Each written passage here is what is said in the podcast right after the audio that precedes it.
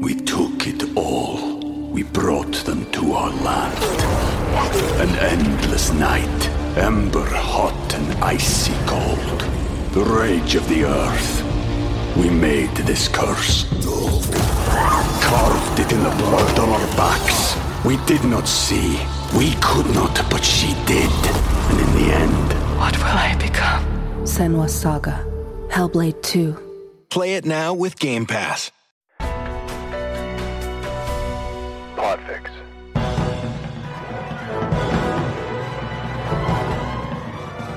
Hello and welcome to episode 175 of the Filmmakers Podcast. This is a podcast where we talk filmmaking from indie film to studio films and everything in between. How to get them made, how to make them, and how to try not to F it up, in our very, very humble opinion. I am Giles Alderson. I'm a writer, director, and a producer. And I'm Robbie McCain, director producer. And today, we are delighted to be talking with director Matt Eskandari about his brand new feature, Survive the Night, which is out now and stars Bruce Willis. So, what does Matt talk about? He talks about going to Ridley Scott's office and getting his 35mm film cut-offs to make his first short. It's an incredible story. You so want to hear that. He also talks about how he first co directed Trusting Actors More and how to elevate the material and how to create claustrophobia. He also talks about shooting a feature film in 10 days whilst maintaining a strong vision, how to use the camera to tell your story, and working with a single location thriller. So, how do you make all that interesting? What you do is you cast Bruce Willis. He also talks about how to direct the great man himself. It's an absolute joy of an episode, and I cannot wait for you lot to hear it. What are you saying, Robbie? You edited it. Oh, Is it's any a good? peach. Yeah, all of that to mm-hmm. come on the Filmmakers It's podcast. a peach. Speaking of great advice and people working with Ridley Scott, I wanted to just shout out a few of the episodes in the past that you might have missed along the way because Mark Strong does a full episode on working with legends such as Ridley Scott and Danny Boyle and Guy Ritchie. It's really worth you listening to. We also have one from director Scott Mann about how he directed Robert De Niro. And also the wonderful actor Tim Spall talks about Harry Potter and working with directors. They are separate episodes. And if you want to listen to those, go to thefilmmakerspodcast.com and just type in the names. We're going to put links to those episodes in the show notes for you, so we got you. So you've no excuses now. They are brilliant and totally worth your time.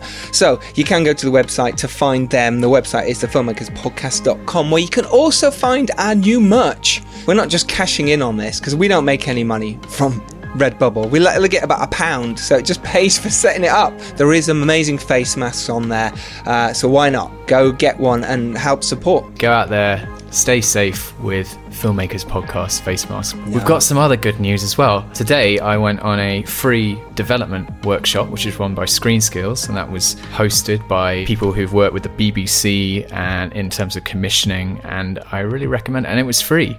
It's just one of the things that you can take advantage of if you're working from home or remotely is uh, you know wonderful kind of workshops and seminars that are online today Yeah, screen skills are really cool. If you don't know about them and you're a filmmaker, do. You're starting out, it is perfect. Plus, you can do your coronavirus test as well, and you can get the um, certificate, which means you're safe on set or you understand the safety on set. I've done mine. I got 20 out of 20, just saying. I've Robbie, done mine too yes and I passed wh- how many did you get? I don't recall, but I think it was Oh, 20 out of come on. 20. of course it was 2020 vision in 2020 and i suppose i want to give you guys some advice at the moment because i know it really is tough out there. It is. It must feel bleak because it does for me sometimes even though i've got movies out and it just it's a strange time. So i just want to i feel like there's a light at the end of the tunnel. I feel like something's changing for us and it for the better it has to be. I'm producing another movie with lucinda and it's uh, we start shooting in a month's time. It's called repeat and i'm really looking forward to it but with full covid safety. Don't lose faith. It can be done. You are on the right path i promise you. Even listening to this it means you're on the right path. You believe in yourself and your filmmaking ability so don't stop and we're here to help you. So be inspired and be prepared and go out and make your indie film. I do believe in that. So, Giles, you went to the uh, Break premiere. Yes, I did. Uh, for those of you who listened to last week's episode, Break, thank you so much for all your love you gave us. But I went to the premiere, was. It was a drive-in. premiere.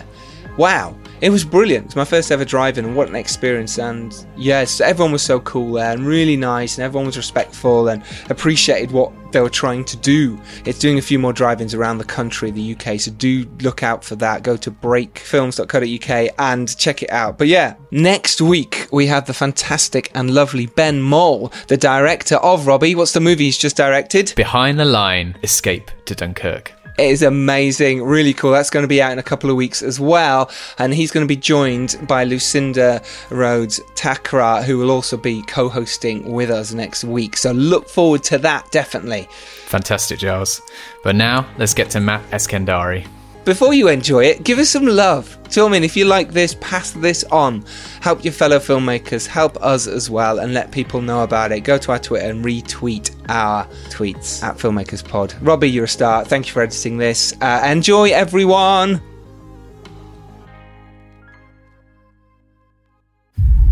I never expected to be sued as a doctor. I'm thinking of settling. What am I supposed to do? What do you want me to say, Rich? Suppose I was one of your patients. What do you tell me? I tell you to fight. Yeah. On the search for two fugitives suspected of armed robbery earlier this evening. I need a doctor. Is that him? Yeah, that's him. This is perfect. Isolated, remote. My brother already has your wife and kid. You're operating, Doc. My brother dies, I'm gonna kill you. I'm gonna kill your daughter. I'm gonna kill your wife. And I'm gonna kill your dad. Are we gonna be okay? Used to be the, the big dog in town. Don't try anything. When you start cutting, bite on this.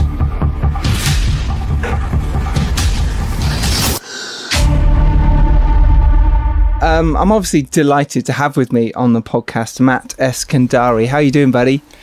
We're doing great, man. Really appreciate it. Thanks for having me on. Oh, absolute pleasure. I really enjoyed Survive the Night. Actually, really enjoyed it. It was uh, a really well made movie. Great performances. Uh, Bruce Willis doing his thing. You know, some. I really enjoyed it. I thought, well done, man. Really well done.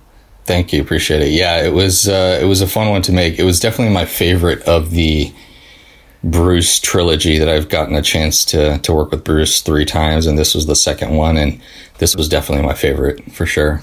It's incredible. It's it's an amazing achievement. So before we dive straight into Survive the Night and Trauma Center and all your other bits and pieces, if it's all right with you, we'll jump back. So what we like to do on the podcast is find out the beginning, to find out the start and how and why and uh, the reasons for and how you got funding, how you got money, how you made through different stages. It's I find it fascinating. So do our listeners. So I know that you were on the lot uh, the, the Spielberg slash um, TV show. And also on that program was Phil Hawkins, who's uh, a regular guest host and has been on this podcast quite a few times. And also Zach Lipovsky was also in your series, and he's been on the podcast Right. a few times as well. Oh, wow. Um, wow. So yeah, so it's a really nice connection. What I found by doing all these podcasts and stuff is everyone knows everyone. It's a nice connection. It's really cool. So tell us about your start, how you got to even get on on the lot, and how that worked for you. Yeah, uh, God, on the lot was as a while ago. It was um, it's an interesting experience. I think I'm actually still friends with Facebook friends with Phil. I don't know. I might. Yeah, I yeah, you are. You are. I messaged him the other day because I really Yeah, wanted yeah. him to do this with you, but Yeah, that would have been fun. I haven't spoken to him in like a decade, but um, he. Uh, so, so so yeah. So um, so my story is, I went to USC Film School. Nice. I studied uh, critical studies, which is not really production. It's more just basically critically analyzing movies and watching a lot of films, taking classes on like Hitchcock and uh, Spielberg, film noir, film history, which is actually, I think, a better education in Mm. filmmaking than just learning, you know, exposures on a camera and actual production stuff. Because I think that's the kind of stuff you just learn by doing yes. whereas actually watching get uh, basically watching hundreds of movies and having to write essays on them and hearing professors talk about them is actually I feel like more educational That's as a filmmaker. Because not many people have said that, and this is. I think you're only about two people who've said that they really enjoyed that whole side of it. What was it that made you feel like you could? Because you're watching amazing movies and you're analysing them, and you're sort of saying, "Well, okay, that's how they did that shot or that shot." So, how did you feel that it really helped you? I feel like it forced you to first of all just uh, understand the history of cinema, what other filmmakers have done, what other directors have done. Uh, just looking at it like, let's say, a specific filmmaker like Hitchcock, understanding his voice as a director, what he did, how he dealt with issues of his time, how he was talking about issues of his time, and then just exploring how the aesthetics of cinema changed over time, right? So it went from the 50s and then into the 70s and the French mm-hmm. New Wave and more avant-garde filmmaking and then it went into the 80s and then got more into like that gritty dark stuff. And you really understand how the aesthetics developed over a century. Mm-hmm. And then as you kind of develop your own voice as a filmmaker you start looking back at some of the other stuff and oh i love that stuff or i love the way that you know this filmmaker did this or you kind of you start unconsciously sort of like picking elements of different you know filmmakers and directors that you kind of incorporate into your own voice Mm-hmm. so it's it's to me i feel like it was just almost like a like a education on history of movie making and for me it just i feel like it put me ahead in terms of understanding different genres and and just really just you know opening up my mind to to different films like Kurosawa, like Kurosawa movies, Japanese cinema. I mean, to this day, some of my favorite films like Seven Samurai, Ran, uh, all those movies from like Kurosawa are just like incredible works of filmmaking and art. And just seeing like the way he uses color, the way he uses composition, all those things. Like obviously, you know, you might not get get to that point where you're you're doing that intricate level of of, of, of filmmaking, but you can draw from that. You get inspiration from, from those kind of films. And It's totally and- true. I'm reading this fantastic book at the moment called Mr. and Mrs. Hollywood, which is all about Lew Wasserman, who was the owner, if you like, of Universal Studios, where Hitchcock did a lot of his films, if not most of his films. And it's really fascinating to hear exactly what you're talking about now. But Hitchcock was making those movies on the Universal lot and how he was doing it and how when Spielberg then got, uh, you know, after ET, he got built uh, his own annex, which is Amblin on Universal Studios.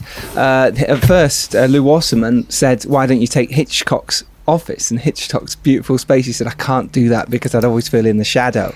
Oh, Hitchcock." but you're right; it's that whole history of movies, which I find fascinating. I think it's really interesting, and it does guide you as a filmmaker. But I did it the other way around from you.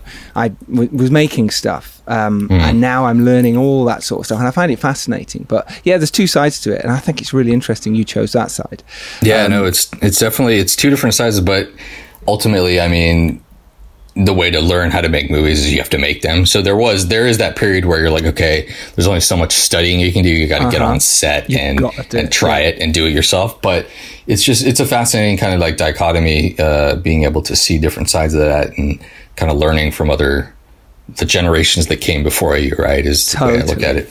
Huge. So, what was that feeling like when you first stepped on? Because you made quite a few shorts and some really great yeah so so well. from usc i mean it's so it's so fascinating because i don't know if my career is eh, like if any young filmmaker today could even emulate what i did just because it was such a different time you know like 10 years right. ago but it's interesting to compare like so when i went to usc made a bunch of shorts there was no youtube back then right so you just would shoot a lot of shorts put them on DVDs and try to get people off. to watch them, send them off to, Yeah. to like agents and managers and friends and yeah, my movie. 360p. You want it? Yeah, exactly. Terrible. Oh my god. exactly. Terrible call. Yeah, looking back, like I, I can't remember. I used to cut my reel on like VHS or DVD, and it just it boggles my mind how nasty it must have looked. But uh, so I was at USC.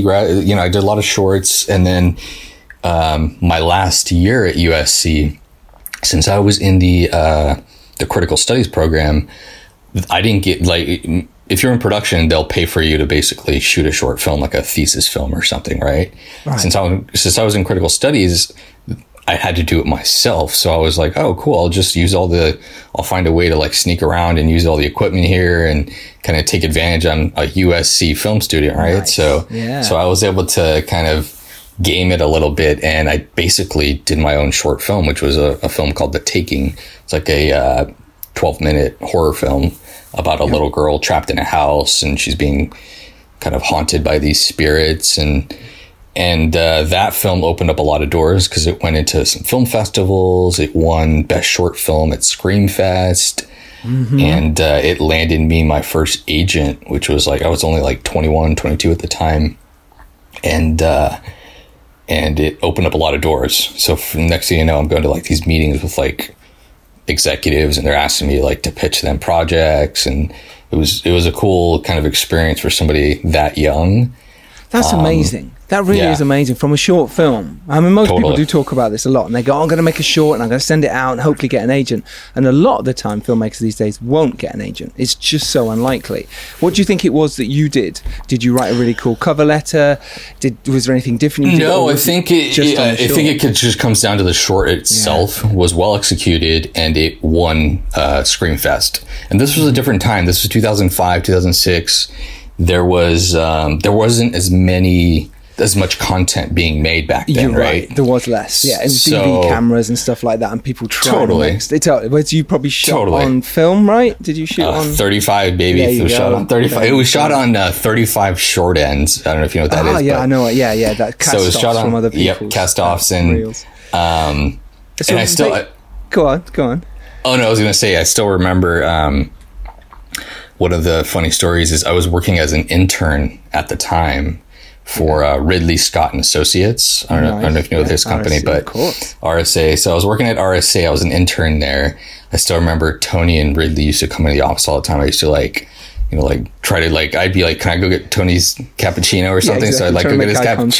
cappuccino so I can have a conversation. And then like I slowly started like building a little like Tony was gone for this huge period, but then I remember one time I went to, to Ridley's office and I was like, is there, I talked to his assistant. I was like, is there any way I can just talk to Ridley Scott for like 10 minutes, man? Just, mm. I just want to get his advice on like filmmaking and stuff. And then finally, like this one Friday when it was like really dead in the office, they're like, yeah, you can come talk to Ridley. You can have like a one on one. And I was like, oh, this is sweet. So I went in there and had a, like, and I was only like 19 or 20 at the time. This was before I made that short film. But I was like in his office sitting down and I was asking him, like, man, you know what kind of, I love Blade Runner, man. It's one of my favorite movies. Like, mm-hmm. you know what I mean? This is before I think he did Gladiator, it was around that time. It was, yeah, sure. Yeah, it was, it was around that time. But I was like, yeah, like, do you have any advice? This, that. He's, his advice was just go make a movie. Just go shoot something right now. Like, I don't want to hear anything. Just like go out there, shoot a movie. And, and, and he, he actually was like, do you need any like 35 millimeter short ends? And I was like, okay. Yeah. He's like, yeah, go in my office right There's like a huge cabinet full of like 35 Oh millimeter short ends. gosh. And I was like, really? Okay. So then those were the, like, it wasn't all the short ends that I used, but those were part of the short ends that I'd used for my first film, The Taking. So he, I was like, okay, if Ridley's telling me to go make a movie now, I better fucking do it, man. You Otherwise, better like, do it.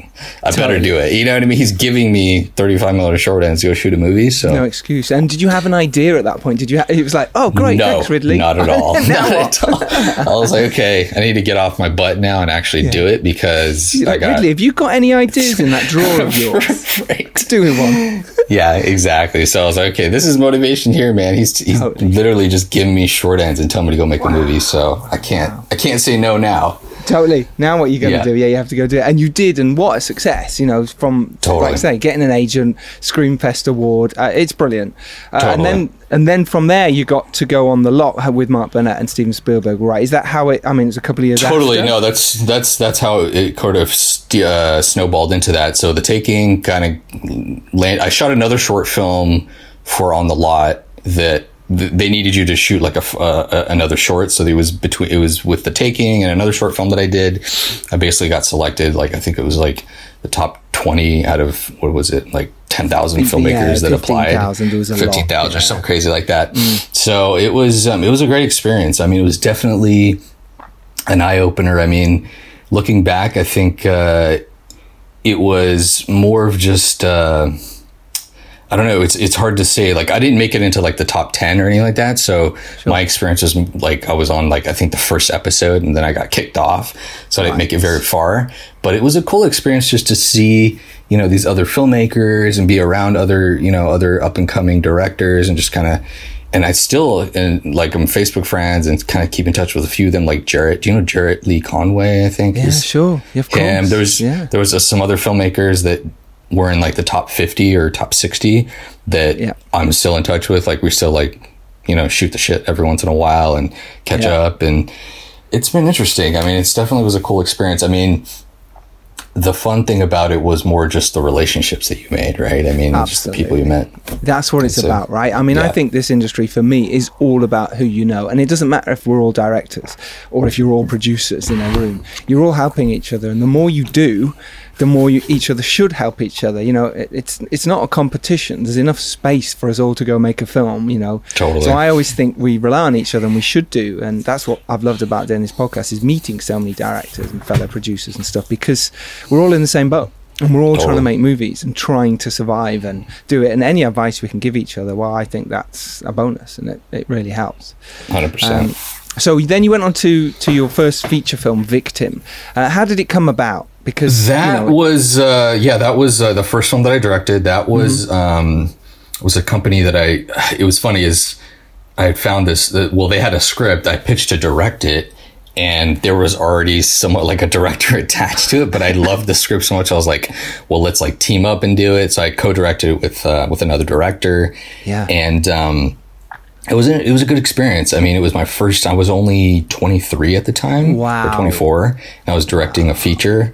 Yeah. uh, and it was a, a like it was a dark script. I mean, I don't even know if that film could get made today. It's so effed up. I mean, it was it was a dark movie.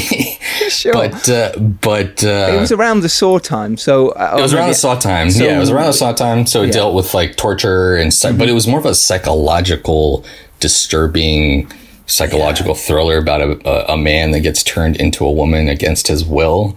So for purposes of revenge. But um, yeah, it was it was an interesting experience. I mean, it's funny looking back. We shot that on 35 Wow. in in 18 days. I think it was 18 days, and then survive the night. We shot in 10 days. Wait. You know what I mean? So it's Stop. like Stop. Yeah. You shot Survive the Night with Bruce Willis in 10 days. 10 days, man. Oh 10 my days. God. Wait, Yeah. I can't wait to talk about that. That's amazing. Huge congratulations. Thanks, I, man, I- there was no way to guess that. That's Yeah. really impressive. You've got car chases, you've got action, you've got fights, I you've got know. blood and stabs. You are a hero. You are a hero, sir. It's Uh, insane, that's man. amazing. Um, j- j- j- we'll get to that. I can't wait. But you would uh, you co-directed. How did it feel to co-direct? I mean, it was a cool experience to actually do it once. I definitely, afterward, I wasn't keen on doing it again. Not that it was a bad experience or anything. No, but you've got to I just- share duties, and that's difficult. It's not easy. it's easy. difficult you know what i mean Yeah. it's like everything you do you i mean you have to share your ideas with another person so it's not just like you you, you have to have a very strong bond with the person Yeah. and i think it's challenging you know that, that's why a lot of like i see a lot of husband and wife directing Totally, or, teams yeah, brother and sis- brother brother, and brother, and yeah, sisters yeah. and stuff like that so it's one of those things where you're like you're giving up a lot of trust to a person because there are times when you're like wait was that the right oh that was a bad idea, man. What are you, what are you doing? But, uh, it's, um, it's definitely one of those things where it was, uh, I just, I'm glad I got to, you know, tell that story and Well, of course, you've got to make a movie, and I think at 23 as well. And I think anyone making a movie is, it's an incredible experience, and it's an incredible thing, and it's so hard to actually go make a movie. And you must have Yeah. had a reasonable budget. It can't have been shot on, you know, 20 grand, 30 grand. So no, no, that was around like 1.5 million or something like that. Wow, so it was for your first then. feature. For back then too, in like shot on 2000, 35. Yeah. 35, yeah. So it was, it was, it was a nice budget and How did you it come about then? How did you get for you know first time director? That make one was? I shot a short film. If you can look it up online, it's called Retribution. The I shot this- Retribution, yeah. yeah. So I shot this short film sort of as like a trailer for the feature. And when the producers saw that, they're like, "Oh wow, this guy's got a vision for it. He knows how he wants to make it." Mm-hmm. And uh, they raised the financing. So I think it was like a mix of like uh, pre-sales and equity kind of combined together. Okay. I mean, they had a track record. These producers that had made that film, they'd worked with uh, some some talent like Paul Walker. They made a Paul Walker movie before, and so they had they had some. Um, Yeah, this had some behind them, so it was like, well, it's not a problem to go and make yeah. this. But you didn't have any big names in the movie, you know, and No, that's we didn't. quite incredible that you could. I mean, sometimes with horror you don't necessarily, but still, for a movie of that budget, you must have felt like on top of the world and also shit scared. yeah, no, exactly. No, it was um, it was actually it's interesting. Uh, I've read different stuff about as a filmmaker, your first movie is always um, it's always like that thing where you're the most excited for it. Mm-hmm. And there's always this sort of different kind of energy when you make your first feature, or your first film, because you have no idea what you're getting yourself into. So you're always going in there with sort of like blind ambition. Totally. And the first experience sort of not jades you, but like it's it's it's learning experience. You know what I mean? You realize, okay, um, uh, you know, every movie isn't going to be a day. Like, I'm not going to try to be the next David Lynch or something. You know what I mean? I just got to make the movie work and the story m- make sense or something. You know what I mean? Yes, yes. So sometimes there's that um, humbling. You know what I mean? When you make that first movie. So it's it's interesting experience looking back on, uh, you know, your first film, your first your first feature. I, I agree. I think a lot of people put a lot of pressure on making that first film, and it has to be the big breakout hit and all that. I, I disagree. I, I personally don't think it does. I think you need to make movies, and the more movies you make, the better you become as a filmmaker. Um, 100%. because otherwise, people are hanging on for that first one to get the best cast, get the most money, get this, that, and the other, or they don't make a second one because they're going, well, it has to be bigger, it has to be amazing. Well, just go make a movie, go make another one because your distributors, your investors don't mind. They just want to see you can make movies and they can trust you to make another one. Um, 100%. and speaking of which, then you get onto Game of Assassins, which was called something else as well. I think it had different. yeah titles. that was that was a bit of a uh, definitely i mean looking back that was um, sort of like a lower point in my career in the sense that it was a much more challenging film to get made because it's an And it- action adventure. It's it's like a game. it was there was It's- a, there's a lot of elements that happened. First of all, it, I shot that film right after Victim around 2010 or 11 ish. Okay. It took it took about two and a half, maybe even three years to go through post on that film because uh, we I was we were really young at the time. I was like I was like 24 or 5 or something like that. And then the producers were also in our early 20s. We went to China. We shot this film in China. Wow. Uh, we were dealing with a lot of stuff that we couldn't handle. We ran out of money at the end of production, so we had no money for post, and we had to figure out a way to basically complete the film without without any funding. Um, Oh my and then gosh. we came, yeah. So then we came back to LA, and then and I was sort of like um, that advice that you just gave about just make movies, just do it. Mm-hmm. At the time, I didn't understand that advice, right? So I was like, oh, okay. I'm just gonna wait. I'm not gonna do anything else. We're gonna finish this movie. This is gonna be the movie that lands me like a studio film job or something, Yes, right? I'm gonna, yeah, I'm, I'm gonna get a hundred million dollar movie when I when I people see this movie. And so that it kept dragging, right? Post kept dragging, and then we got entangled with this these shady producers that came on board that tried to help us, but then they it turned into this mess, like a lawsuit or something crazy like that. That dragged on for another year. Meanwhile, I'm like, okay, I'm not gonna make any more movies. Like, I'm I'm gonna get this film done first. I got to get this done, and then we'll move on to the next thing. So it turned into this thing, basically dragged on for almost three years, three or four years. Right. And by the time the film got made, it was a mess. I mean, the story didn't make sense. Like the script was kind of like convoluted. I mm. wasn't really happy with it, and it didn't turn out anything like the way I was hoping. So it was like we got like a very limited like uh, film festival. It came out in a couple film festivals and went to VOD, but then they and then they changed the title to it was called The Gauntlet, but then they changed the title to Game of Assassins. I was like, what the f-? like that has nothing to do with the movie. Like what the f? Why? So it was like it was definitely. And then when that film came out, I was like a huge low point in my career. It was like 2013 or 14. And I was like, I was very jaded. I was like, I don't know if I want to do this directing filmmaking thing anymore. This thing, you know, it it was like a gut punch to me where I was like, I don't f this career. You know what I mean? Like I don't know if this is for me. You know what I mean? So. Mm, yeah. I'd gotten this low point and I was like, I don't know if I want to do this. I'm going to do something else. I got to pay the bills.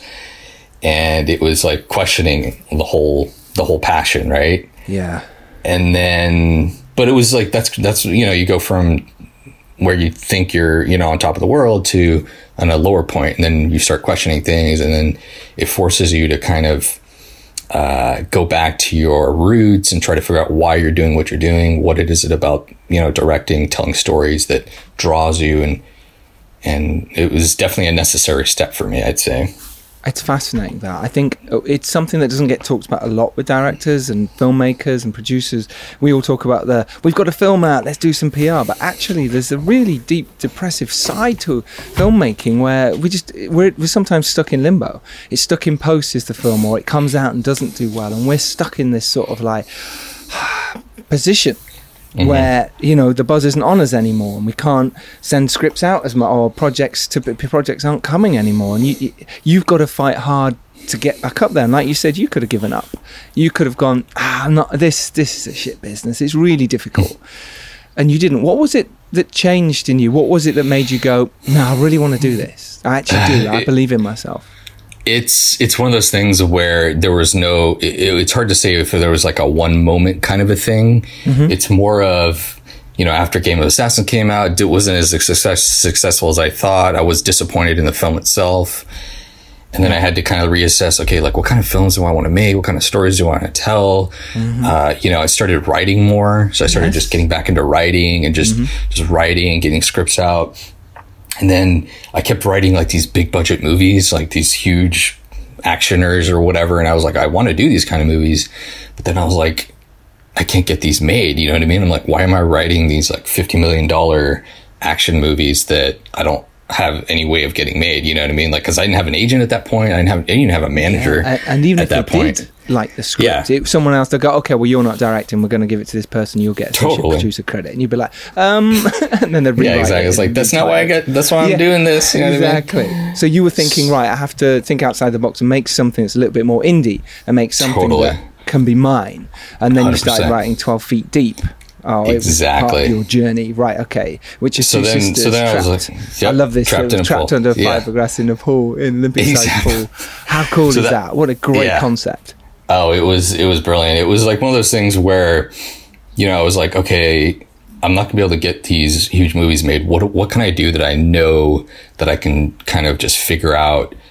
Worst case, I can because I knew a lot of actor friends. I was like, I live in LA. I know all these incredible actors. Let me just mm-hmm. get let me just find a movie that I can do with like two really incredible actors. Yep. Stick them in one location and it'll be a, a badass little movie. You know what I mean? Because I know I'll get great performances. It'll be just be a cool concept. Yeah. So I was like, okay, well, what location has not been used for a single location thriller before?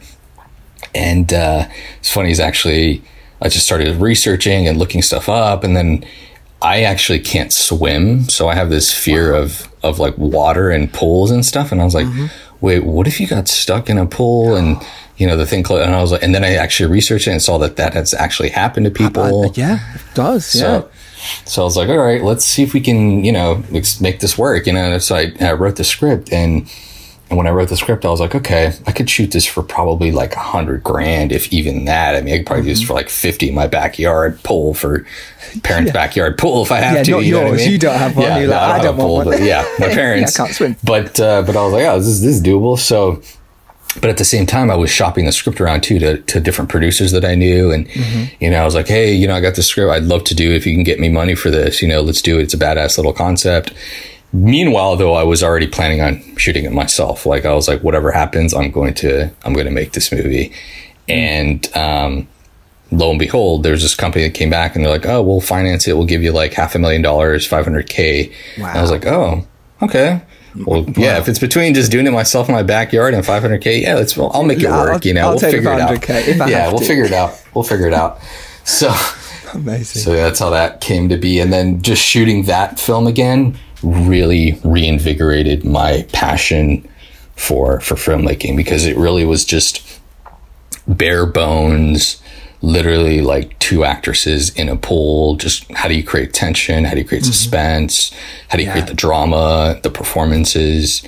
It was really just, uh, it forced me to like get down to the nitty gritty of just telling a good story and, and, uh, and the film turned out and I was actually really proud of the way the film turned out. And I was like, okay, this is, you know, I, I'm, my confidence was back as a filmmaker. I was like, okay, Yeah, that's this is it. You know what I mean? This is why I'm doing this. You know what I mean? So Yeah, and Nora-Jane Noone, uh, who I know, is she starred in that as well as Tobin Bell, which is She's really awesome. cool. She's awesome. She's awesome, awesome yeah. British actress, and yeah, she's Yeah. great. So, what was it that?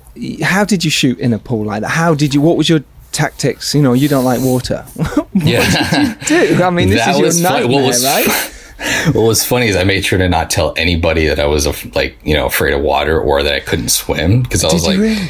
yeah because I don't want the like the producers to know like wait are you gonna be in a you don't know how to swim bro Swim, Like, yeah, insurance reasons. yeah Ah. exactly it's like so I made sure to not tell anybody that but um but yeah we I figured out a way where a lot of the film was shot in like a shallow end so Mm-hmm. you know I was in the shallow end of the pool and you know when we were in the deep end I was like gripping sit- the the edge of the pole really I'll sit on really side, tightly to make sure Can you move them with a on it? Yeah. megaphone. Yeah. with a megaphone. But um, no, it was definitely a challenge. That one was that one was shot in 14 days. The challenging thing with that one was um, obviously being in the water slows everything down. Mm-hmm. Uh, you know, Nora and Alexandra Park, great, great actresses, great, but obviously, I mean, they're human beings. I mean, they get cold after a couple hours in the water. Yeah, and you can't So- have hot water either because of the steam and all sorts of bits and Totally. pieces like that. And their fingers all go. Um, you know why your fingers go all wrinkly? Do you know the reason why it happens? By the way, when you're in water, Uh, is it because of uh, it's like an evolutionary thing to do with grip or something like that? exactly Your- right. It's to do with Yeah. grip. I, Yeah. I found that out about a year ago. I thought that's amazing. It means that you can grip. As humans, we've learned that we could grip better if our fingers did that. Isn't that amazing? That is, that's crazy. Yeah. Um, that so is yes, crazy. We took it all. We brought them to our land. An endless night, ember hot and icy cold. The rage of the earth. We made this curse. Carved it in the blood on our backs. We did not see. We could not, but she did. And in the end, What will I become? Senua's Saga. Hellblade 2. Play it now with Game Pass. It, it must have been a really incredible experience, and I love the fact that you fell back in love with filmmaking again. It was like, and I imagine it was very indie. I imagine the producers kind of kind of went, "Yeah, okay, go on then, get go go make it." In a Totally. way, which Totally, is great. Yeah, so cool. I mean, I had total creative freedom, and you know, there was obviously that bouncing back and forth of ideas too. But Mm-hmm. it was definitely more of a. Uh, it was a great collaboration. It was it was a lot of fun, and you know, and then when the trailer came out, and I was telling them, I'm like, guys, you got to realize it's gonna be a viral concept. They're like, oh, it's fine. You know, I was like, just watch, man. And then the trailer, and I actually edited edited the trailer myself Sweet. because I wanted to because I was like, they're gonna like. I was watching some of the trailers that they, they cut, and I was like, no, we, like, let me just cut a trailer for you guys, so mm-hmm. I can tell you right now. I can like, if we build enough mystery, people will get hooked. And so I cut the trailer. Then I was, and I was like, you guys can cut your own trailer, but just look at this one, just just so you see it. Yeah. And then when I showed it to them, they're like, oh, this is awesome. Yeah, let's release this. And I'm like, yes. And they released the trailer, and then it just went viral like crazy. yep, And as uh, it should, it's yeah, cool. uh, and then it just so opened cool. up a lot of doors. yeah. And what do you just before we get to that next step? What do you learnt by this point? Then, to what tips from your first two films? Um, uh, had you learnt that you brought to work with actors, to work with crew? Were you better? What, all those type of things. Oh, totally. I mean, there was that bit of like rust because I hadn't been on like literally between Gauntlet and 12 Feet Deep. I don't think I'd been on set for like five or six years. That's how much time had elapsed, My you know, between that. So it was like, Isn't that amazing, right? I find this fascinating. DPs are on Yeah. Oh, set a lot. Uh, sound yeah. department, makeup, the time. actors. As directors, we're not. And we have Mm-hmm. to get our muscle going, which is why we shoot other things in between, whatever we can, to keep that going. But five Right. years to not be on set. Oh my gosh. Yeah, it was. Um, it was. You know, it was, it was a little intimidating at first, but then, you know, it's funny how quickly I just fell back into Uh, into it. those Yeah. into it. Yeah, you know, what I mean, I was just like, okay, these are the things I do, and and definitely I'd learned to trust actors more. You know, my first Yeah. couple films, I was more like, oh, I got to tell this person how to do it this way, or you know, this is my vision. I have to make sure my vision comes through. You know what I mean? But it was like, no, man, like I want to, I want these actors to elevate the material. I want them to, co- like now, if an actor doesn't come to me with ideas, I started like question their motive. I'm like, are you, are you passionate about this project or not? Because you're not coming, to, you're just asking me to tell you what to do. You know what I mean? Like I need an actor to bring ideas, elevate this material. Like how, like you have to know this character more than I do. You know totally. what I mean? And yeah, yeah, and yeah. uh, definitely with uh, you know with Alexandra and uh, Nora, like they they helped elevate the script, and you know we did rehearsals, and that was the first time that I'd actually done rehearsals before on a film, which I thought was super beneficial because you get to, so good. so get to go through that journey. Oh, it's so mm-hmm. important. You go so through the journey and you talk through everything, and I got to practice things I normally wouldn't have. Mm-hmm. Um, yeah, because I come um, from the theatre background, so rehearsal to me is like, well, of course we're going to rehearse it. You know, totally. I love doing that, and it's, it was fascinating going on to film where people are like, no, no, just sort of get on with it. And you're like, no, no, no, the actors, come on, give yeah. them a chance here. It's this, you know, we're all in this together. I love collaboration, totally. and I love that you said that, and I think it's so important that actors and crew bring their own voice and energy to it. Otherwise, like you say, you're just telling them where to stand and what to do. Yeah, um, exactly fascinating. And had you learned much more about camera techniques? And obviously, you knew so much anyway. Were you were you elevating sort of stuff that you learned in the past and also on the last two films, and saying what can I do here that's slightly different in the pool, and what can I where can I move the camera? Was it a case of that's what you wanted to do? Yeah, no, there was definitely, uh, you know, I'd learn a bit more visual language of cinema is always just expanding and growing. With 12 Feet Deep, for example, I was trying to find a way to create claustrophobia. So if you watch that film, there's a lot of the first two thirds of the film. You know, we have the uh, the camera on a uh, jib arm hanging up on the water, mm-hmm. and as the film progresses, the camera starts dipping lower and lower into the water, getting closer. It goes into handheld. Those like smooth like moves turn into more of like these kind of chaotic. Uh, handheld camera stuff, and the water line is literally touching the lens, and so there's a lot more in terms of creating like an aesthetic that that grows over the course of 90 minutes was definitely a challenging thing. And just because it i mean we could spend an hour talking about single location thrillers because mm-hmm. there's a way to do those kind of movies. Yeah um, because you're you're literally in one location for 90 yeah. minutes right? So you how do you make, make it how do you make visually? It yeah totally. yeah. Visually, visually interesting, interesting, right yeah how do you make something visually interesting for 90 minutes? And mm-hmm. there's certain ways to do that with you know with the camera and with the color and with the aesthetic and has, there has to be enough visual variety so that yeah. uh, so that your eye is constantly kind of drawn in and, and, and finding new things and, totally. and that was all all part of it and it it helped when um, when you like plan things out a lot of prep a lot of storyboarding a lot of shot listing but then at the in at that time after doing a few movies i was more confident in coming up with things the, on the day you know what i mean? Like mm-hmm. I, I, mean you could have it all planned yeah. out but then you're in the water and you're just like okay well what if we go this oh this looks way cooler. Let's point in this direction instead or there's more depth in this direction. You know why are we looking at this wall here? So Yep. You totally definitely build that confidence. You build that confidence over several movies where you can trust your instincts more. Totally agree with that. If you're prepped and you know your film and you know how you could shoot this, and then something changes, brilliant because it's better and you only can bring new things, but at least you're prepared. It's not like you don't know what you want. You know what you want, but actually this is better. That's the best place to be as far as I'm concerned. It sounds like you were and you nailed it. And 12 Feet Deep's amazing. Go see it, everyone. Uh, it is available. Um, go get it. So then we move on to your first uh, working with Bruce Willis with yeah. Trauma Center. So tell Trauma us how this happened. How did you get Bruce Willis to star in your movie? Yeah, so basically, um, uh, I met him in a bar. You know, bought him a drink. No, I was joking. I did not like that. Had a great night. Yeah, I had a great night. You know what I mean? Just uh, convinced him, please be in my movie, Bruce. No, no, it was. so after Twelve Feet Deep opened up a lot of doors, I got a manager, got an agent. Finally, after like six years of not having any reps at all, like I was just doing stuff on my own for six years, trying to get stuff going.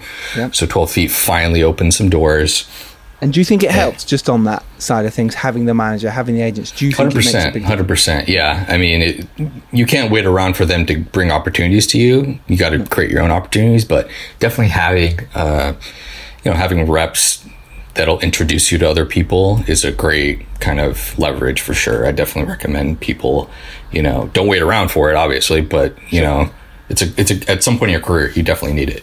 So so I was able to get reps from 12 Feet Deep, and then they introduced me to like a bunch of producers, and the producers that I'd met with. it was funny. I was actually working on uh, Survive the Night, which was called The Long Night at the time. So I was working on that script, a home invasion thriller, and when we finished the script with the writer, uh, we started shopping it around, and there's this one company, EFO, they loved the script. They're like, "Oh, this is a cool script. Let's do it." And I was like, "Okay, I'm cool. I'm attached to direct it." And they're like, "This is great. All right, cool. We're gonna shoot this in 2019 or whatever." And I was like, "Awesome, great." So it was about. It's like it was like we started developing the script more. They gave us notes. We started doing that.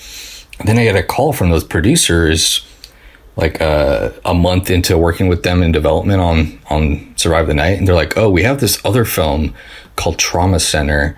And the director fell through for whatever reason. I'm like, oh really? And he was like, yeah. Do you want to read the script and and and tell us what you think? And it's got Bruce Willis in it. And I'm like, wait, what? What? It's got Um, who? Okay, yeah. yeah, hell yeah. Okay. Send me the script, man. Yeah. Kind of interested already. yeah, I'm already I'm already curious, you know. And they're like, oh, it's, and they're like, oh, because you shot this contained thriller with. Uh, in a pool, Mm-hmm. can you do the same thing in a, in a in a hospital? Because this is all set in hospital. I'm like, oh, Mm-hmm. Shit! If we can make a pool look interesting, I think we can make an entire hospital work course as a as a single Yeah. location. so then I read the script and I was like, okay, I, I, I totally hooked into it. It had an interesting kind of through line with uh, the main uh, pr- protagonist, her character, her arc. It's very uh, kind of like you see her grow from a waitress into like this badass fighting against these two corrupt cops, and it was a very cool sort of buildup of tension, suspense. Um, and it kind of drew me in, and I was like, "Oh, cool, like, yeah, let me." And then, and then an opportunity to work with Bruce. I was like, "Hell yeah!" So like, Yeah. let's do it. You know, I'll, I'll make it work. So- and then we shot that in Puerto Rico, and we only had um, it was a twelve day shoot, so that was only shot in twelve days. I, I'm, I, this is amazing for me. Why is it? It's a money thing. I mean, it's It's a total money thing. Right. These, uh, it's a total thing where, um, basically, to get Bruce or to get somebody of that caliber, there's a certain amount of the budget that has to be dedicated to that. So then they're left with X Nothing. amount, and and then you're like, okay. We trust you, Matt. We can make it happen. So then you hire a director who's already done like, you know, 14 days. Like, okay, we're going to yeah. take two more days out of it, Yeah. figure it out. And it's definitely challenging. It's, it, it was, it was a challenging film, but I was definitely reinvigorated as a filmmaker before that. So, So I you already really, re- you were up for it. You're going, yeah, we can do it. And plus, it's working with Bruce Willis, so you're thinking, well, I've got to Yeah. take this opportunity. I'd be silly not to. Totally, totally. And it was a lot of fun. I mean, we got we were in Puerto Rico. We got to we found a great location, a cool hospital. Got to work with some fun actors. Got to practice. Nicky Whelan's amazing. Yeah, She's awesome. She's awesome in that movie. She totally owns that movie, uh-huh. and it was a, it was a cool experience. Like you said, just shooting more movies. I I became even more confident as a director. Uh, you know, just being able to plan things out and shooting a movie in 12 days was a great experience in terms of like, okay, uh, trusting yourself, trusting your instincts. There's no time to, to double, to double, uh, double Yeah. guess or second Double gu- guess. yeah, you know it's I mean? like, yeah. this is it. Let's get on with This it. Shoot, shoot, yeah, let's shoot. get on. Shoot. Yeah, totally. So And was, imagine now you're shooting digital, so you're literally like, yeah, yeah, that'll, let's punch in there. Let's go there. Go, go, go. And hundred let's, percent. yeah, hundred percent. Yeah. move So as fast as you can. So yeah. So that was uh that was how that came to be. And then once we finished that, it turned out it turned out well. They got what they need. We got what we needed. Came out, and then jumped right into survive the night, basically. Wow. And and just before we do that, uh, how was it working with Bruce? That first moment, did you have phone calls with him? Did you have any rehearsal? It with was him? no, And- God, no. I wish. so, so the way it is is, um, so that first experience, I was like, you know, I'd heard some horror stories like, oh man, Bruce, like, you know, Kevin Smith hates working, and I'm like, wait, like, okay, but then I'm like, this is gonna be interesting. So. I started looking at interviews behind the scenes stuff of Bruce where he talks about like working with M. Night, working with, you know, uh, Terry Gilliam or some of these other directors. And I noticed he always mentioned how like M. Night had a strong vision. He, you know, he talked him through his costume and every little detail and this and this. And I, I started realizing like Bruce, man, he's the type of actor. Every actor is different. Yeah. Bruce, I could tell was the type of actor that wants a director to take charge, take control and know what he wants mm-hmm. and not waste his time dicking it around or whatever. So I could just sense from the way he was talking about like M Night and how strong M Night's vision was, and, and I was like, okay, I got to go in this with like a very firm understanding of what I want from Bruce. Mm-hmm. Otherwise, he's going to kind of like, you know, it's not going to be a fun experience. No. So my first time working with him, it was, you know, you only get to shoot with him for two days, and you and it's an eight hour, eight hours a day Oh my god. is the way it is, and you You're have to shoot. Oh my you get God. 30, 30 pages in two days and it's and it's like five different sets and you're like more so Yeah. it was like eight or nine different sets and you're like oh and an action scene and I was it's like how do you guys pull like this is insane so Mm-hmm. so it was a it was a cool learning experience just to see what what works and what doesn't with that 'cause kind of model? you model must have to have a, a double for Bruce so you can do the reverses. Oh yeah, for sure. There, there's a double that comes in and does like his over the shoulder, which Mm-hmm. which kind of sucked for like Nicky for some of the scenes, but yeah. but um but I made sure to learning from that. I was like, okay. I started seeing what Bruce does, what he likes, how he likes certain scenes, like like the character he played in Trauma Center. There was Mm-hmm. no emotional stakes. There was no uh, there was no depth to the character, and I was like, and they gave him like some of these pages I was looking at. They're like they're giving him these like monologues ex- of exposition. I was like, I was like, why are we giving freaking Bruce Willis like a page Yeah. of exposition to do, man? Like let's like let's, not get- waste like. no, let's not waste. Let's Bruce give this to another character, man. yeah, Like totally. Get him running around or something. Give him a look. do s- anything. Yeah. something different. So it's, and I was like, okay. So just learning from what what I got from that, I was like, okay, I need to take this for the next film and tailor the next script and the next character for what I think Bruce's strengths are in terms of being able to shoot in two days. You know what I mean? Like if we had, you know, two two weeks like M Night does, it's a whole other thing. But Totally different you know, since we're trying to cram in thirty pages in you know, in freaking two two days, it's you have to tailor that, right? So that was that was my learning experience from from. And did you know that at that point that Bruce was potentially interested in Survive the Night as well, or did it depend on how well you worked together? It depended on that experience, but um, Bruce, you know, the relationship was strong. Where like he he liked it, he liked me, we I liked him, so it was like, yeah, let's do another one. So, so, you yeah, I was passed. able. Yeah, totally. What was yeah. that first moment when you had to direct him though? With like you say, you, you went in there strong. So were you just like at that point just treat him like the same as everyone else, same as Nicky, just go for it. Totally, you know, like I basically. um He didn't was start actually- shouting, Bruce, do it better. Right. What's wrong with you? the first ex- the first experience with Bruce actually was because you do get like he shows up to set, he shows up on his private jet. He, they yeah they bring him on set, and then he goes to his trailer. Okay. And this is like an hour, two hours before we shoot. So then I actually get to talk to him for a couple, you know, for a little bit before we dive into the script. So then like, uh, so I show up in his trailer. He's just chilling out. He's like, how's it going, bro? I'm like, how's it going, bro? You know, we just like, we hug it out. We sit down in his trailer and, and, um, I just started talking about the character and he started, you know, it was just like, a, like any other actor. And, and then he's like, and I asked him like, "What do you think of this character?" I wanted to pick his brain and see like, you know, what do you think of this character? And he had some interesting ideas, and and he's like, "Can I try something?" And I was like, "Yeah, like, dude, you're hell yeah, I'd love to see what you can do." So then um, the first scene though was like. He, he shows up. He's like, "Can I try something?" I was like, "Yeah, man, Bruce, brother, like show it, show it to me, man. Give it to me."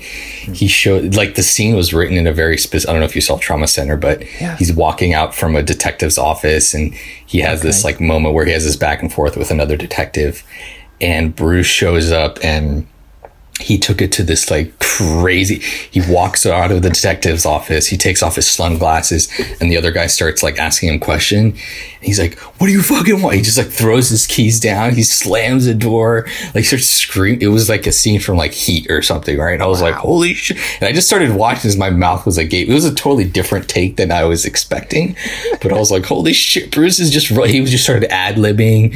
He just started going you're a disappointment blah blah. i was he was like the other actor wasn't anticipating it so it was kind of like funny watching it all unravel and i was like whoa and then i and then after the scene i called cut i went up to bruce and he's like what'd you think and i was like he started smiling i was like I was like, that was interesting. That was like Heat or something, you know. It was reminding me of like Michael Mann's Heat, and he's like, yeah, yeah. And I was like, let me do one a little bit more subdued. Now we got that. Let's try like a little bit more like subdued now, you know. He's like, okay, okay. So it was it was interesting. That is fascinating. That is fascinating. He, the thing is, you, if you'd said, let's do one more subdued, and he'd gone, no, no, no, I want to do it like that, that would have been really difficult. But I think what's great is that he said, okay, fine, fine, you know. Yeah. And plus, he was probably testing you to see if you could direct as well. Because if Yeah. you'd gone, no, Bruce, that was amazing, he'd have gone, ah, this, fu- it's going to be shit. Yeah. But the fact that you went, nah, let's let's not do that. Thanks, Bruce. He Yeah. probably, Yeah. I've heard they, I've heard that that can happen. They'll test you with the first one and just go nuts and see what you do as a director. And wow, Totally. You must have been, you must have been heart in your mouth type moment where you're going, oh god, how am I going to say something here? it was more of just like, wow, it's gonna be an interesting experience. You know what I mean? It's like it's gonna be fun. Yeah, you're going to keep um, this up the whole time, Bruce, because Totally, yeah, totally. I've It's got eight hours today now, uh, eight hours tomorrow. So I love it. Trauma Center again. It's just such a wonderful film, and it's great to see your progression as that Cool. filmmaker, especially to shoot Yeah. that in twelve days. So Yeah. cool. So now we come on to your, to the latest, Survive the Night, your second Yeah. in the Bruce Willis. uh, Willis trilogy. Uh, the third one isn't out yet, but so survive the night. Now this is obviously you've written it as well, so this changes stuff because it's your baby, uh, right? Oh, you certainly developed it a lot. Um, Totally.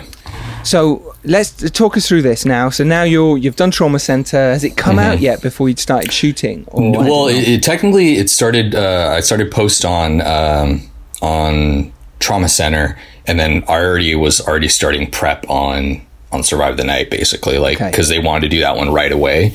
So as soon as we finished post on Trauma Center, we flew out to Georgia and started prepping uh, the Long Night, Survive the Night. So it was like literally like rolling from one film right into the next was a great experience. Uh, just taking all the taking everything that we just did and then being able to push it another level was was definitely a great experience. And now that I knew, okay, so these are the type of scenes Bruce likes doing.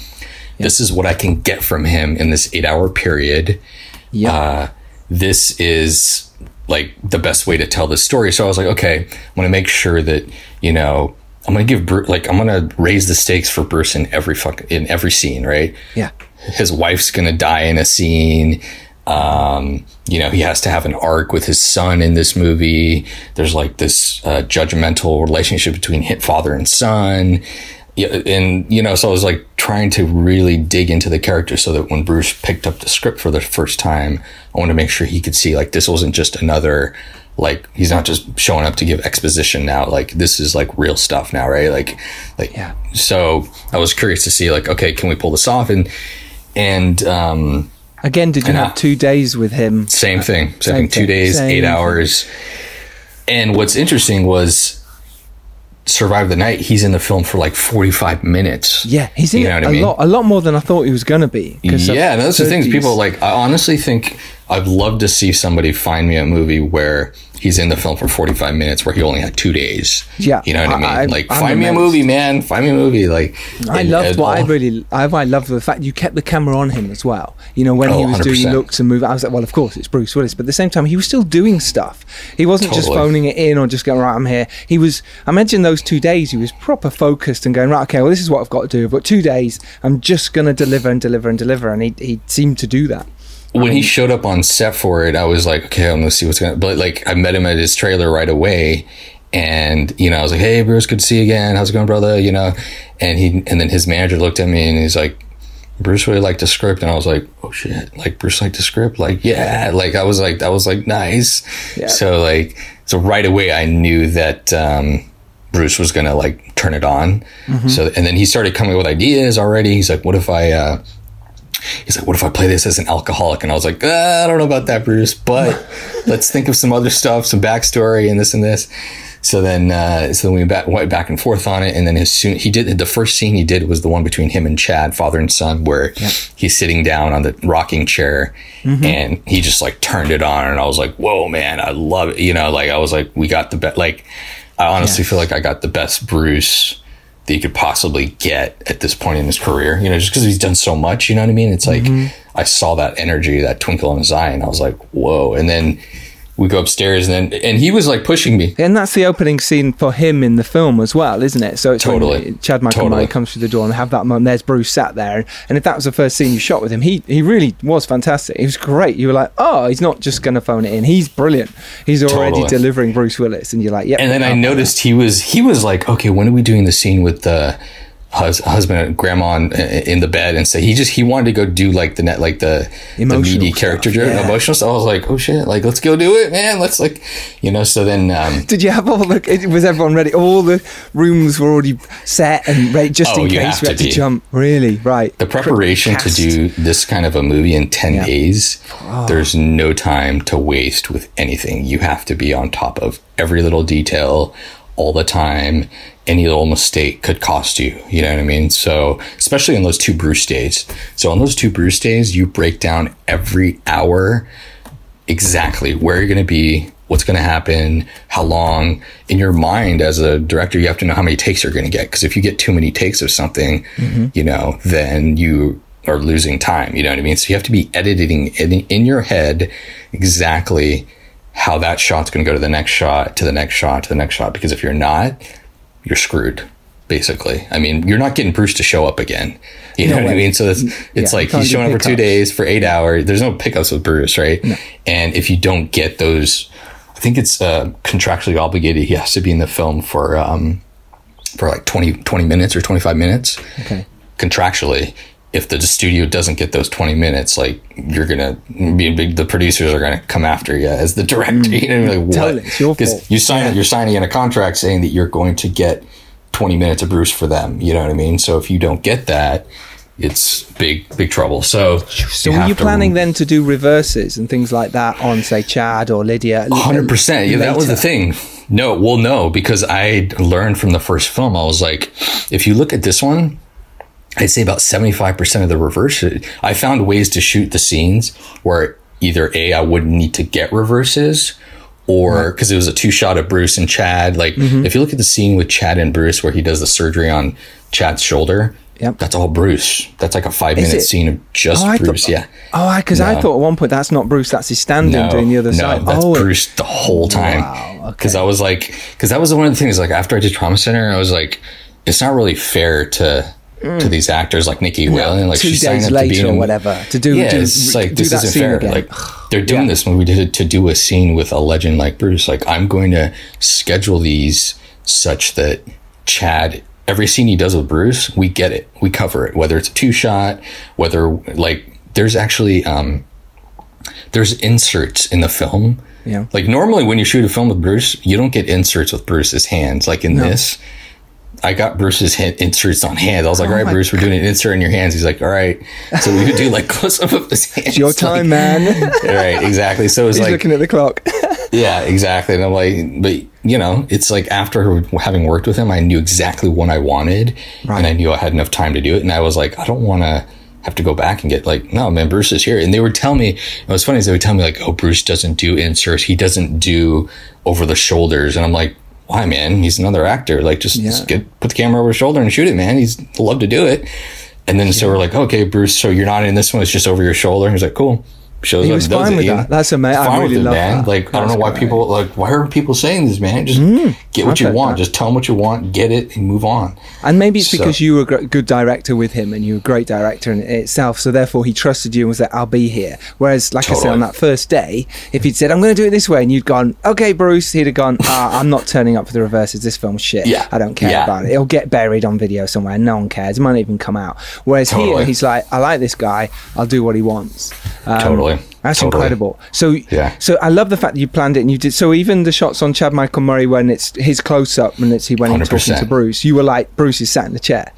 Yeah, no, totally. Like in in that scene where Bruce and Chad are having their first conversation together. Yeah. I was like, all right, Bruce, we're done with you. We're, we're just stay there, keep doing dialogue. We're gonna do it on Chad now.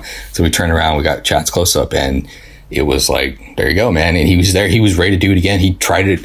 He came up to me like he whispered, like, "Can I change the line?" I was like, "Love it, man. Change it." You know what I mean? Like he had this like adjustment for changing one of the lines.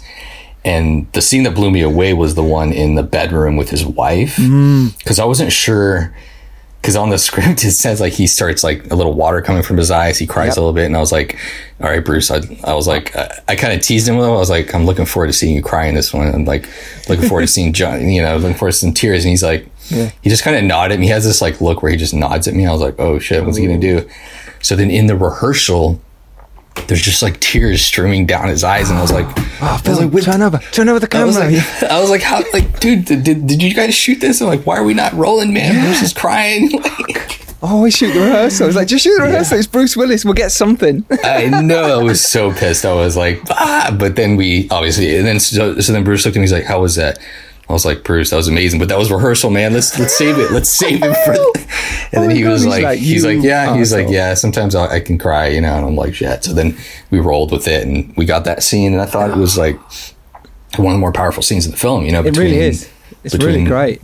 Yeah, so between them and and it was just interesting. And, and one of the I got to mention one of the other scenes we did that shows like his caliber as an actor so like, and this is the type of stuff I love doing with actors is on the script, there's a scene where after his wife dies, he's out in the woods. He's like running away. Run, runs away. Yeah. He's running away. He's running away from his own mm-hmm. and the guy's chasing him or whatever. And I was like, okay. So, and it's just a quick beat. I was like, all right, Bruce, I just need you to, you run, you land on this tree and then you just take off. Right. Yeah. And then he just looked at me. He's like, okay. And then so on action, he comes over, he leans against a tree he whispers his his wife's name. He's like Rachel, Rachel, and then he just pushes himself off the tree, and then he does this like scream of like agony and pain. You know, he just yells like his predator scream, and I was like, the hell was that? I was like, that wasn't in this. I was like, okay. And I was like, what the hell was that? And I started laughing to myself. I was like, the hell was that predator scream? Like, what the hell was that? Yeah. And then, um, and then I was like, huh, okay, that's probably not going to make the movie or whatever. Mm. And then I go into the editing room and then the editor was like, dude, that was genius. That little bit that Bruce just like, you know, yelled and like had that a pain and ah. agony and this. And I was like, oh shit. And then I watched it and I was like, holy cow, like that was beautiful, man. That was an interesting choice. Like, where did that come from? You know what I mean? That's incredible. Because at the time you could have, Bruce, we've talked about this. You not. What's wrong with you? I've only got you for another few hours. right. So he'll make these, so and that's cool. the things I realize is like, a lot of great actors, what makes them great is they make unpredictable choices, right? Mm. It's not always the safe, boring choice that certain actors make that are very kind of like, oh, there's a scene where you walk in, you scream, or there's a scene where you walk in, you cry. There's like, you just, they're so instinctual. And I think that's what Bruce's talent is, and he still has it, is he just comes in and he just instinctually just does something. And you're just like, what the hell is that? Sometimes it's like completely off and you're mm-hmm. like, no, it doesn't work. But then sometimes you'll do it and you're like, dude, that was like masterful. That was like, where the hell did that come from? You know what I mean? It's yeah. like, yeah. And also because he, the pressure's off a little bit as well. So he can yeah. probably go, do you know what? I can cry here, or I can get more emotional here, or I can get angry here because he's going, well, it's relaxed. And when you're mm-hmm. relaxed, that's sometimes the best performances from actors, you know? 100%. Uh, he is so relaxed. I mean, I've never seen, like any actor, he's just so cool, calm. I think that's just his personality, but he's just like so calm, cool, collected. I mean, it's just amazing. Like I see some of the actors just watching him, and they're like, "Oh shit," you know what I mean? Yeah, it so. must have been great for like Chad Michael Murray in this one, and Nicky Whelan in the last one. I mean, all your cast in this one were fantastic. You know, you, I thought the two guys who you had, I think it's Tyler and uh, Sheer. Is that right? oh yeah, no, Tyler and Shea. Uh, Shea, beautiful. Those characters. Oh, oh brothers. beautiful man. The brothers. I was like, these two are amazing. Why have I not seen them, you know, properly? I know he was in Gotti and uh, they've all been yeah. great stuff, but I was like, these two are stars, man. These really, totally. really good performances. I um, think both of those guys have a long career, especially Shea was, mm. uh, he was one of those actors that I hadn't worked with before but um, I've always said like, oh, I'd love to work with, you know, you hear about stories about like obsessive actors who are like uh, Daniel Day Lewis kind of people that just kind of method or whatever. They're just like obsessed with the character and they're just like show up to set and you know they never turn it off or whatever. And um, I was like, oh, I'd love to work with those kind of actors. I'd be kind of curious to see like what's that experience like.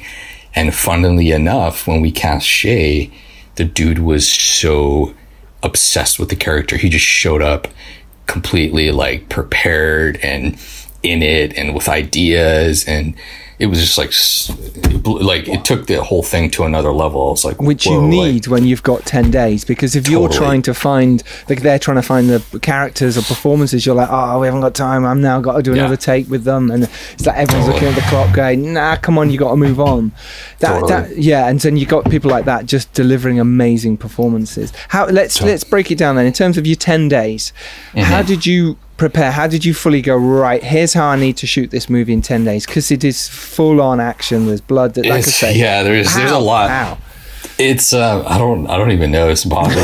we did the impossible. I'm not gonna lie. You did, But I'm really like did. I'm like I'm like if somebody can find me a better movie shot in ten days with this I much action and stuff, Mhm. I'd love to. I'd love to PayPal the guy a hundred bucks because I don't know, man. I Just a hundred bucks. That's all you get. That's it. That's it. Maybe a But, um, coffee. you know, tell me how you yeah, do it. exactly. Yeah, exactly. Tell me how you do it. I'd love to know. Yeah. But it was it was just a combination of preparation and editing and there's no way I could have done the movie in 10 days had I not had the prior experience of A, working with Bruce, and then B, just having so many films under my belt as a director. Having both successful and non-successful films, knowing what's possible under those time constraints, being confident enough in what I'm shooting, how I'm shooting it, how it's lit, not concerned about the minutia and stuff that doesn't really matter. You know what I mean? Sometimes, you know, when you're in that kind of constraint, it's like little continuity things or whatever. Sometimes you have to understand like, you know, what's important and what's not. Yes. And then really the most important thing is just editing the movie in your head. I mean, there was times when I knew exactly what take was going to cut to the next take and how that thing was going to cut to the other thing. And that was just because of sitting in an editing room for five other movies over the course of like all these years. Like I know exactly what works, what doesn't, based on the way I shoot, right? Yes. So I, I love up- that, and I Yeah, agree with that. it's- editing, it's- it's, so important to be editing as you're important. shooting as a director. You have to have so much in your head, and it's really hard, but No. that's your job. Hundred percent. That's that's your job. Is like mm-hmm. nobody else is editing the movie in their head while you're going along, right? It's just you that's doing that, right? Like the producers are have a million other things that they're doing. yeah. They're trusting you, and you know they're looking at the coverage and they're watching how it's shot, and they're oh, okay, got the wide, and then go to the close.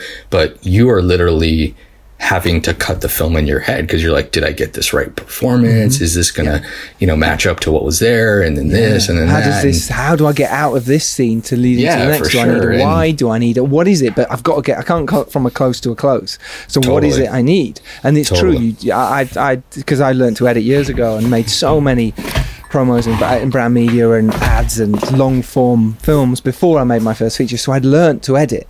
I'm so glad I did. It made a huge difference. I don't edit my movies, but uh, the fact that I can edit means when I'm directing, I'm going, okay, that could cut from there. That, ah, okay, I need something else here. I, I need a wide, or I need this. I need a hand. I need something. So it's important to do that. And as much as your DP, and you work with Bryan Koss again on this, as well as um, Trauma Centre, they're doing their brilliant job as well. But and they're cutting as well, but not as much as you as a director who has to have the whole movie in your head. Yeah, you have to. movie.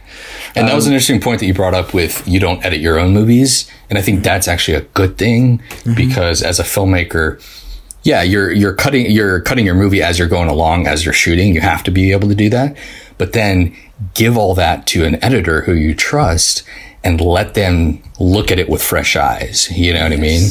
And I think that is where the film can get elevated once again, right? Because you have this whole movie mapped up in your head. You got what you needed. Mm-hmm. You can do it now. You show up to the editing room and then let somebody else who you trust give it a, fair, a fresh pass. They might find things like they found that moment with Bruce yelling into the into Yeah. the moonlight. You know what I mean? Like I would have never used it. I would just would have been like, oh, just a Totally, you'd have told the story. Totally, you'd have told the story that you thought you should tell.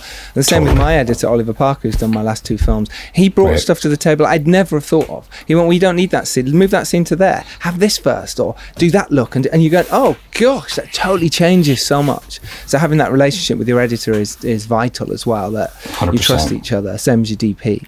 Um, a- amazing. I, I love this story. Thank you so much for sharing. And now, obviously, the Hard Kill, your next Bruce Willis movie. You've Yeah. shot this already, right? This is Yeah, that one we're still in post on, so it's still in post production. We're still kind of working on it.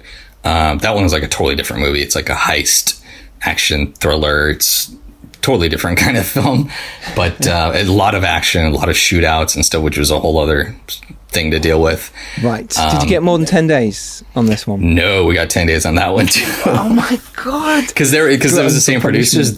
They were Right, like, "Oh, dude, you did in ten days." And I was like, "I know," but this. Ha-, and I looked at the script. I was like, wait a second, this has like all these shoot. This is like ten times harder to do, man. There's all these shootouts and stuff. And they're like, well, you did that one then. Yeah, And it this was is like, well, you did a car chase. You did a car chase. Yeah, so you did you a great car chase as well. Oh I. I find that's a really interesting thing to talk about. Is that producers do they go, oh, you shot it in ten days, or you shot it for uh, half a mil. Well, you can do the next one for a bit less, and maybe nine Yeah. days. Yeah, yeah. Just push yourself a bit more. And you're like, no, no, Push no, no. I need more money. I need more time. Uh, but that's Exactly. what they think. But then you get to make movies. What we talked about at the very beginning of this is you'd never have been able to do this movie in 10 days and with Bruce if you hadn't Oh, yeah. have made movies. So that's the 100%. point I say a lot is go shoot movies. Even if it's on an iPhone, go shoot movies because 100%. it doesn't matter. They don't have to go anywhere, but you've learned. And you learn all the time, um, which is Yeah. amazing. Um, so people can go watch uh, Survive the Night, July the 27th. You can watch this movie. Do support. Uh, it's amazing. It's brilliant. The fact it's shot in 10 days now, you know that. Go watch it and be amazed. Uh, And then go uh, find Matt on um, on Twitter or Instagram and tell him how amazing sure. he is. Instagram. What's your Instagram handle, sir? It's just Matt Eskandari. Matt Eskandari. There you go. Yeah. I'll put a link to that in the show notes as well. Cool, Are you cool. on Twitter at all? Do you use Twitter much? No, I've um, I've avoided Twitter. Just I can't I can't stand I can't I'm not gonna do it. I'm avoiding as much. vibe. Different vibe. Totally. It works It's for us. to- It works for the podcast. It works for what we're Yeah, doing. yeah, and yeah, for that's sure. where a lot of our listeners are. So, um, this has been so much fun, Matt. Thank you so much. I really Yeah, I appreciate, appreciate your it. time to talk about Yeah. this a lot. Um, you can follow us at Filmmakers Pod, and if you do like this, do tell your friends and pass it on because amazing knowledge you've learned today, and you can from all our 170 odd other podcasts that are out there as well. You can follow me at Giles Alderson, and remember, if you're lucky enough to rise up and do well, like Matt has done, it is your duty to send the elevator back down. Until next Tuesday, take care, stay safe, and go out there and try and make your film, make it happen. Take care, everyone. Bye bye.